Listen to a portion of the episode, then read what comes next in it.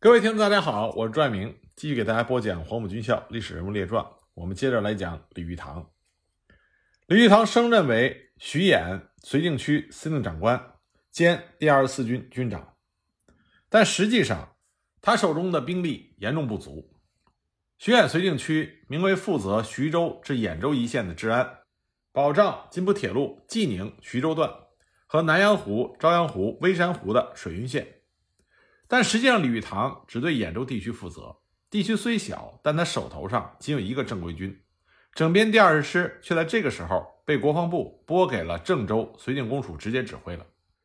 而新归属指挥的散兵总队也仅是名义上的隶属关系。这些情况使得只能指挥两个保安团的李玉堂头疼不已。自从内战全面爆发以来，他手上的三个整编师陆续的脱离了他的指挥，他变成了一个空头司令。虽然他数次请求原部归建或者另调部队由他指挥，但都没有引起国防部的重视。一九四七年十二月，徐衍绥靖区司令部和整二十四军军部正式合编为第十绥靖区，李玉堂改任第十绥靖区司令官。这个时候，他所能指挥的只有山东保安第三旅和一些县区的保安部队。一九四八年四月，国军在交际路上的重要城镇潍县、周村。相继失守，济南、青岛两个重点防御城市之间的联系也被切断。随后，解放军的注意力又转移到击破津浦路、分割济南、徐州两座城市上。李玉堂在掌握了相关情报之后，立即命令部队积极备战，挖掘战壕，修筑城防工事。同时，李玉堂也再次向国防部发电报求援，终于盼来了整编第十二军军长霍守义这支部队。李玉堂在有了正规军之后，似乎有了底气，企图依靠整十二军和地方保安团队，共约两万八千人，来坚守兖州。那么，想保住兖州，必先守住曲阜。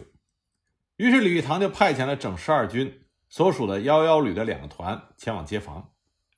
但是，当幺幺旅旅长孙焕彩率领部队抵达曲阜的时候，发现迎接他们的是解放军的枪炮。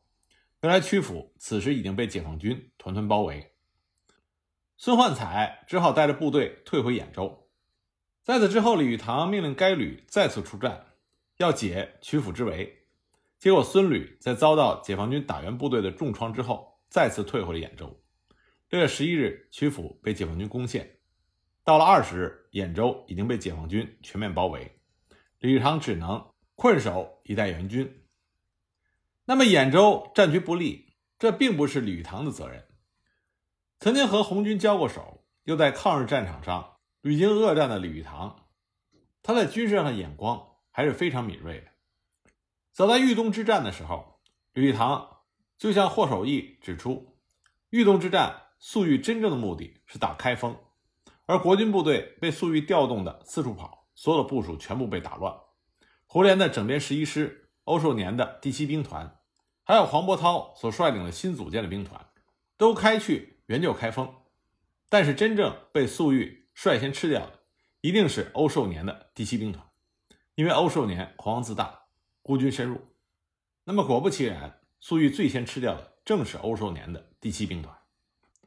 那么兖州之战，手中兵力单薄的李玉堂，他的对手是谁呢？是华东野战军山东兵团，领军的正是许世友和谭震林。那么，在粟裕指挥的豫东战役还没有结束的时候，因为国军从山东战场紧急调动了两个兵团，再加上三个师的兵力向开封驰援，所以就造成山东各处国军的兵力空虚。山东兵团抓住机会，许世友和谭震林准备发起反攻。那么有两个目标，一个是泰安，一个是兖州，到底选哪一个？他们两个人犹豫不决，所以就上报了党中央。毛泽东直接给他们发电报。认为先取兖州最为适宜，因为拿下兖州就可以切断济南和徐州的联系。另外，在攻取兖州之前，津浦铁路线的中段必须拿下，这样就可以将山东整个军区连成一片。总而言之，拿下兖州之后，可以为后面攻打济南创造有利的条件。那么这个时候，许世友、谭震林所率领的解放军山东兵团，兵力有三个纵队。七纵、九纵、十三纵，再加上渤海军区的部分部队和鲁中军区的部分部队，在兵力上远远优于李玉堂他指挥的守兖州的国军部队。那么，许世友和谭震林他们制定的兖州战役的具体作战计划：一、首战目标以破袭津浦铁路线中段为目的，将目标瞄准泰安外围，让成军的七纵进驻到泰安以南地区，让周志坚的十三纵进驻到泰安以北地区。吸引国军徐州和济南的部队出来支援，这样可以缓解后期攻打兖州时国军援军的压力。二，在完成了破袭津浦铁路线的任务之后，成军的七纵和鲁中军区的部队立刻向兖州进发，迅速包围兖州。聂逢志的九纵部署于济南和兖州之间，准备打击国军从济南方向过来的援军。周志坚的十三纵部署于徐州和兖州之间。相继打击国军从徐州方向过来的援军。周志坚的十三纵现一部分兵力进逼济南，给国军造成解放军准备攻打济南的假象，从而掩护解放军攻打兖州的真实目的。四以渤海纵队的部分兵力监视青岛的敌人，如果青岛的国军出兵支援兖州，立刻加以阻击。那么徐世友的这份作战计划，他用了两招来迷惑李玉堂。一个是在泰安南北率先作战，先将国军的援军调动到泰安附近，等到解放军进攻兖州的时候，国军援军已经在前往泰安的路上。第二个迷惑点是，解放军十三纵的部分兵力向济南进逼，摆出一副要攻打济南的假象，让李玉堂信以为真，这样可以松懈李玉堂的心理防线，延缓李玉堂的兵力部署，同时也让当时驻守济南的王耀武产生压力。一九四八年的五月下旬，徐世友一声令下，山东兵团的各个部队开始猛进，向津浦铁路线发起攻击。成军的七纵和周志坚的十三纵动作很快，以很快的速度就赶到了泰安的南北战场。那解放军破袭津浦线的目的被顾祝同察觉，他立刻提醒李玉堂和霍守义注意解放军的动向，并且下令刘汝明的部队加紧对金乡和菏泽的守备。但是解放军在破袭津浦线的战斗中取得的进展顺利的出乎所有人的意料。成军的七纵快速向泰安南部穿插，周日间的十三纵也向泰安的北部运动。驻守泰安的国军八十四师幺幺五旅未战先退，解放军的几次试探性的进攻就成功拿下了泰安。这样的情况出奇的顺利。成军后来说，我军轻而易举的拿下泰安，成为兖州战役的关键，因为后面。破袭津浦线的战斗，其他据点的敌人纷纷仿效幺幺五旅。那国军前往支援泰安的援军，还没走到半路，就听说泰安丢了。李玉堂当时气得脸色发青，大声的训斥了霍守义。但霍守义也很无奈，他的兵力捉襟见肘，他也没有办法。随后，山东兵团的两个纵队一路猛攻，在津浦铁路线上据点里的国军纷纷逃跑。短短时间内，解放军就拿下了新泰。泗水、肥城等地，一路追着国军打，至此呢，解放军破袭津浦线的作战取得了胜利。许世友的山东兵团牢牢掌握了从济南到兖州一百多公里的铁路线。接下来，周之坚的十三纵队的部分兵力开始向济南挺进，做出要向济南发起进攻的样子。那么，李玉堂在知道这个情况之后，他对解放军的真实目的产生了怀疑。他和霍守义一直在商讨这个事情。最后，李玉堂得出了一个结论：徐世友确实有可能会直接攻打济南。那么，得出这个结论，并不代表着李玉堂无能，而是因为山东地区国军的军事力量的确被抽调的太多。无论是李玉堂还是王耀武，他们都是巧妇难为无米之炊。打仗就像高手过招一样，刚开始双方是进行不断的试探。在试探中去掌握敌方的真正目的，从而制定正确的对策。但是试探是以实力作为保障的，既然是试探，自然有赢有输。如果输了的话，就会损失一部分力量；如果你实力不足，一次试探的失败就会伤筋动骨，那么对于试探的运用就会变得捉襟见肘。没有试探就没有情报收集，没有情报收集。你就很难对整个战场局势有一个正确的估计和掌握。山东战场的李玉堂和王耀武就处于这种情况。当时李玉堂还特意给王耀武致电，提醒他注意。王耀武也发现了解放军一支部队正在向济南靠近，加上李玉堂的提醒，王耀武也认为解放军将会攻打济南，所以他立刻派出先头部队阻击解放军十三纵的某部。那么周志坚早有准备，一战之下就击退了国军。而这个时候，成军的七纵和鲁中军区的部队已经很快的运动到了兖州城下，因为一路上隐蔽行军。再加上李玉堂错误地估计了解放军主力向济南开去，所以李玉堂这边并没有设立太多的阻击阵地。一直到成军的七纵打响了对兖州外围的进攻的时候，李玉堂才醒悟了过来。但是这个时候时间已经来不及了，成军只用了两天时间就扫清了兖州外围的据点，顺利完成了对兖州的包围。蒋介石在得知兖州被包围之后，也是心急如焚。因为在蒋介石眼里，开封比兖州重要。但是时间到了六月二十二日的时候，粟裕已经成功的拿下了开封。那么蒋介石赶忙派兵救援兖州，所派的兵力有三个师：八十九师、二十五师和第三快速纵队。国军的援军前往兖州，选择绕道而行。这样一来，聂凤智的九纵和周志坚的十三纵就没有办法在原来的位置阻击国军的援军。许世友在得知这个情况之后，紧急从围困兖州的解放军部队中抽出了部分兵力，阻击国军的这三个师。其中，国军八十九师和第三快速纵队的位置还在解放军的掌控范围，但是黄伯韬的二十五师推进速度很快，解放军很有可能拦不住。可就在这个时候，我们之前提到的豫东战场，粟裕用优势兵力将欧寿年兵团合围了，蒋介石不得已。让黄伯韬的二十五师迅速赶往豫东救援欧寿年兵团，这样黄伯韬的二十五师就撤出了兖州战场，开始往豫东前进。那么二十五师这么一走，就解决了许世友面临的难题。聂凤智的九纵和周志坚的十三纵很快就和八十九师第三快速纵队遭遇。这样的话，李玉堂驻守的兖州援军无望。一九四八年七月十二日下午十七时。解放军发动了总攻，李玉堂在城内指挥所属残部拼死抵抗。三个小时之后，城防被突破，李玉堂指挥残部进行巷战，坚持到了十三日中午，退据城东。下午三时许，整十二军军长霍守义请求突围，李玉堂一看势不可为，就同意了霍守义的要求，下达了突围命令。他自己亲自率领保安旅的残部向徐州方向突围。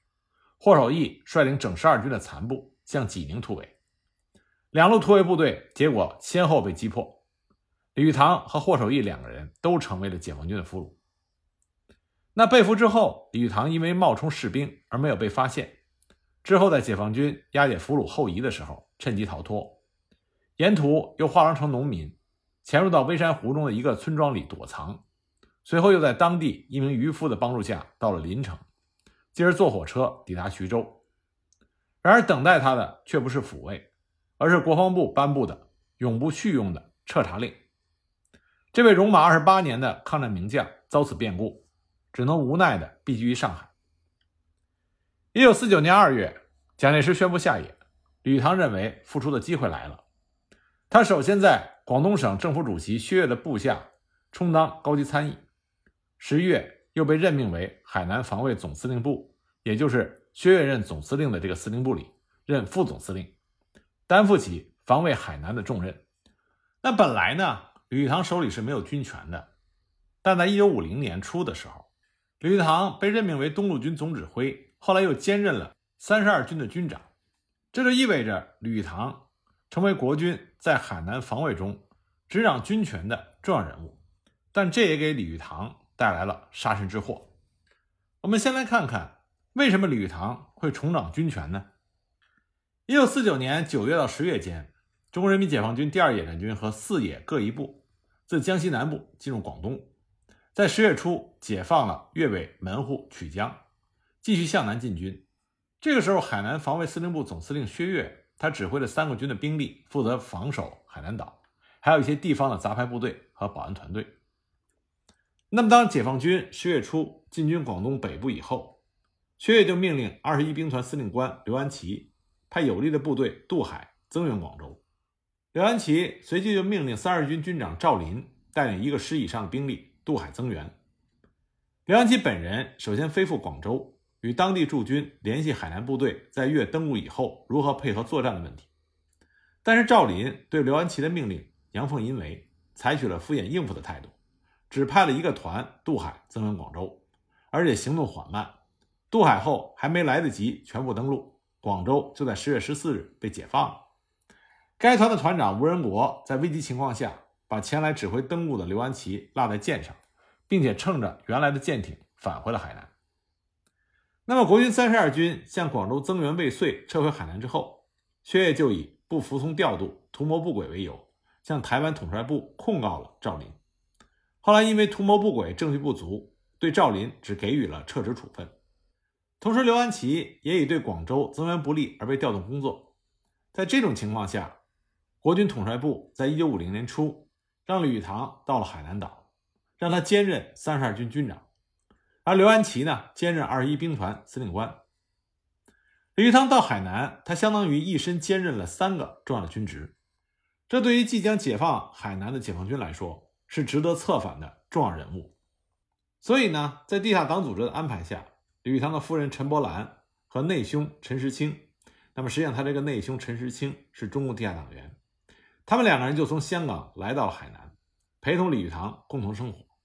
实际上，他们两个人的任务就是策动李玉堂率领海南守卫部队起义，从而达到和平解放海南的目的。李玉堂本人呢，从兖州失败之后，他也亲眼看到国军集团众叛亲离，败局已定，所以他在态度上一定是有一定的摇摆。但是李玉堂到底知不知道起义这个事情？直到今天。海峡两岸都是各执一词，有着两个不同的版本。那今天这里呢，我把两个版本都给大家说一下。那么大陆所说的版本是，李玉堂当时就接受了率部起的意见，但是要求和共产党的高级负责人协商起义的条件。